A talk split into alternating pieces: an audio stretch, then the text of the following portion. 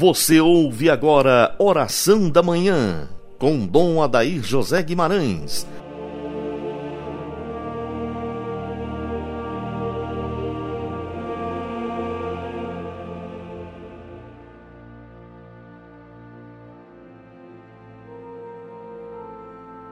Que as almas dos fiéis defuntos, pela misericórdia de Deus, descansem em paz. Dileto ouvinte, Inicio com você esta manhã de segunda-feira, invocando sobre nós a Santíssima Trindade, em nome do Pai, do Filho e do Espírito Santo. Amém. Que a sua segunda-feira, a sua semana, seja na luz, que os desafios que nós tivermos que enfrentar nesta semana sejam vencidos pelo poder da oração da adoração ao Santíssimo Sacramento, bem como da participação na Santa Eucaristia. Que bom começarmos mais uma semana na fé, na esperança, na caridade, com esta confiança e certeza que a luz do alto vai nos impelir a fazermos tudo segundo a vontade de Deus nesta semana e sempre. Tenhamos presentes na nossa oração os doentes, os que estão internados, os que estão sofrendo e todos que estão cuidando e zelando dos nossos enfermos em todos os lugares deste país. Querido ouvinte, pensando nas frases de Santo Agostinho, tem uma frase bonita dele: ter fé é assinar uma folha em branco e deixar que Deus nela escreva o que quiser. Esta frase é muito sugestiva para nós que queremos caminhar na sequela Cristo, no seguimento de Jesus. É preciso esta confiança de assinar a folha em branco da nossa vida para que Deus nela escreva o que Ele quiser. O bom Deus trabalha a nossa vida a partir do momento que nós permitimos que ele alcance o profundo de nós mesmos para nos resgatar das fraquezas, das fragilidades, nos curar dos ciúmes, do complexo de inferioridade, nos curar do orgulho ferido e machucado que nos leva à depressão, e nos curar de todas as dificuldades na nossa família, aquelas dificuldades às vezes surgidas por bobagens, por interesses econômicos, por inventários e tantas outras mazelas que vão agregando em nós estas realidades rústicas que precisam ser cinzeladas pela graça de Deus. Deus precisa nos libertar a cada instante, mas para isso é preciso que eu permita que Deus haja na minha vida.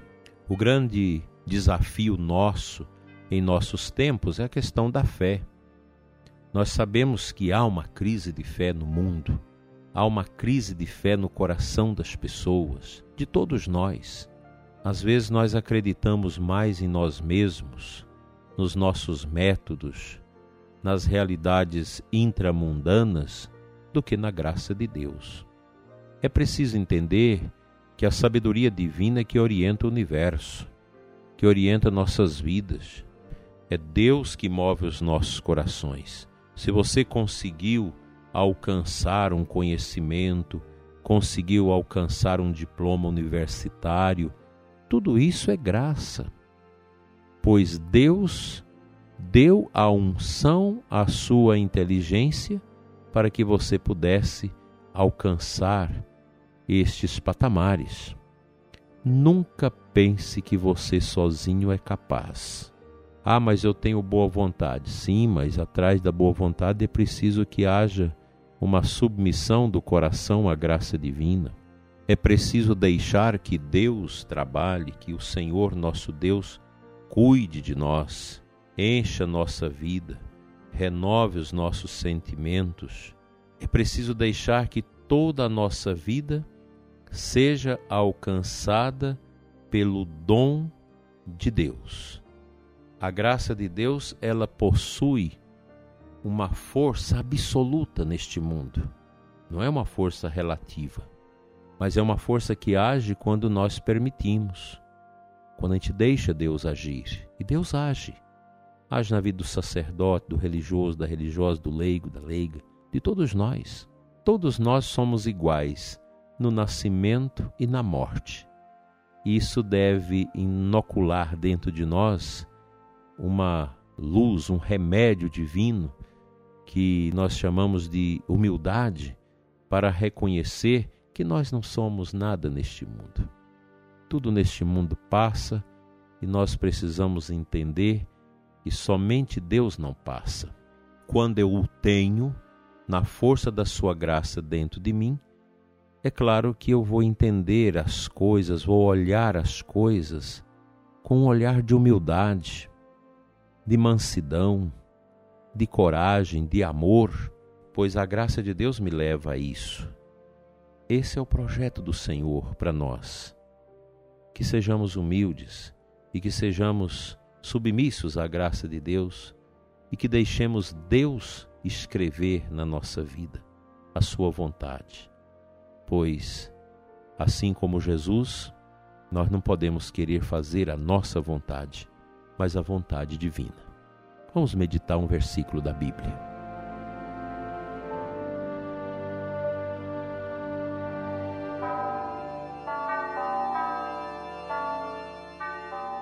A antífona da liturgia da Santa Missa desta segunda-feira, antífona de entrada, Salmo 30, versículo 3 e 4. Sede o rochedo que me abriga, a casa bem defendida que me salva. Sois minha fortaleza e minha rocha. Para a honra do vosso nome, vós me conduzis e alimentais. Olha que beleza. O salmista geralmente ele consegue rezar com toda essa grandeza da verdade de Deus que age no coração de quem crê. Os salmos são expressões profundas de oração de corações que se deixaram conduzir por Deus, que descobriram as pérolas da eternidade nos seus caminhos e por isso tudo transborda em profundidade, em beleza, em grandeza. O mundo precisa de corações assim. Corações que são conduzidos pela luz do alto. Corações que permitiram Deus escrever os desejos dele nas suas vidas. Sem esta conversão que vem de dentro, nós não vamos mudar o externo. Tudo externamente, todas as estruturas de pecado que nós conhecemos, de injustiça, de miséria, todas as ignorâncias que nós temos dentro deste mundo louco nosso, só podem ser atenuadas, curadas e libertadas a partir de dentro dos corações. O coração precisa ser libertado. Aqui entra a importância da evangelização. A evangelização, como dizia Madre Teresa de Calcutá, é você ter Jesus dentro de você e levá-lo aos outros. A evangelização, ela não é feita por Deus, ela é feita por nós como instrumentos frágeis e falíveis que Deus usa. O evangelizador é aquele que deu a folha assinada em branca, como diz Santo Agostinho, para Deus, e Deus escreveu na sua vida o projeto que ele quer para ele. Então a evangelização, esse anúncio de nosso Senhor, ele precisa ser feito naqueles moldes do apóstolo São Paulo, com toda a força, onde quer que você esteja, evangelizar com palavras, sobretudo com ações, com a vida, o testemunho nosso de amor, de paciência, de fé, testemunho de coragem, de determinação, testemunho de solidariedade, de amor ao próximo de perdão, de simplicidade, de humildade, testemunho de quem vive com os pés neste mundo, mas com o coração em Deus. É o que falta neste mundo. Quando se falta Deus, a pessoa humana se animaliza, se embrutece. É o que falta hoje, a experiência de Cristo Jesus crucificado e ressuscitado. Que nós sejamos sinais do Senhor Jesus para todas as pessoas que encontrarmos hoje e nesta semana. Vamos orar.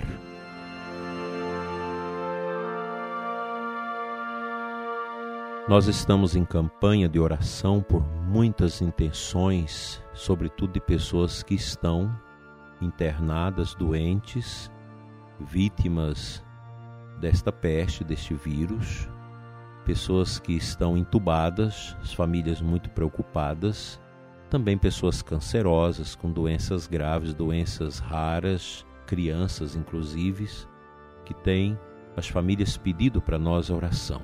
Eu te convido agora, ouvinte, a orar também por estas pessoas, mesmo que a gente não as conheça, mas Deus conhece.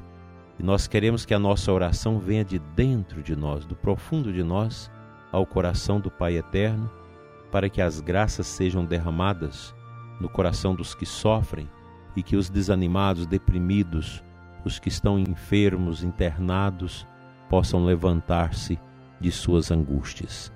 Pai de bondade, Deus de amor e de poder. O Senhor conhece o sofrimento das pessoas que pediram oração no nosso programa, que pediu oração aqui na rádio, que pediu oração na igreja, na paróquia. Tem de misericórdia, Senhor, de todas estas pessoas. Dai-lhes o conforto espiritual, a unção da cura. Abençoa os médicos, os medicamentos, para que tudo possa ser conduzido na maior tranquilidade, para que nós possamos abraçar e acolher de volta aos nossos lares os enfermos graves e que tanto sofrem nesses dias. Que o bom Deus esteja no coração de todos e que nós sejamos fortalecidos nesse duro combate contra a dor e o sofrimento. Amém. Pela intercessão de São Padre Pio de Peltratina, venha sobre você, ouvinte, e sobre a sua família, os seus enfermos, suas necessidades, a bênção de Deus Todo-Poderoso, Pai, Filho e Espírito Santo. Amém. Até amanhã, se Deus quiser.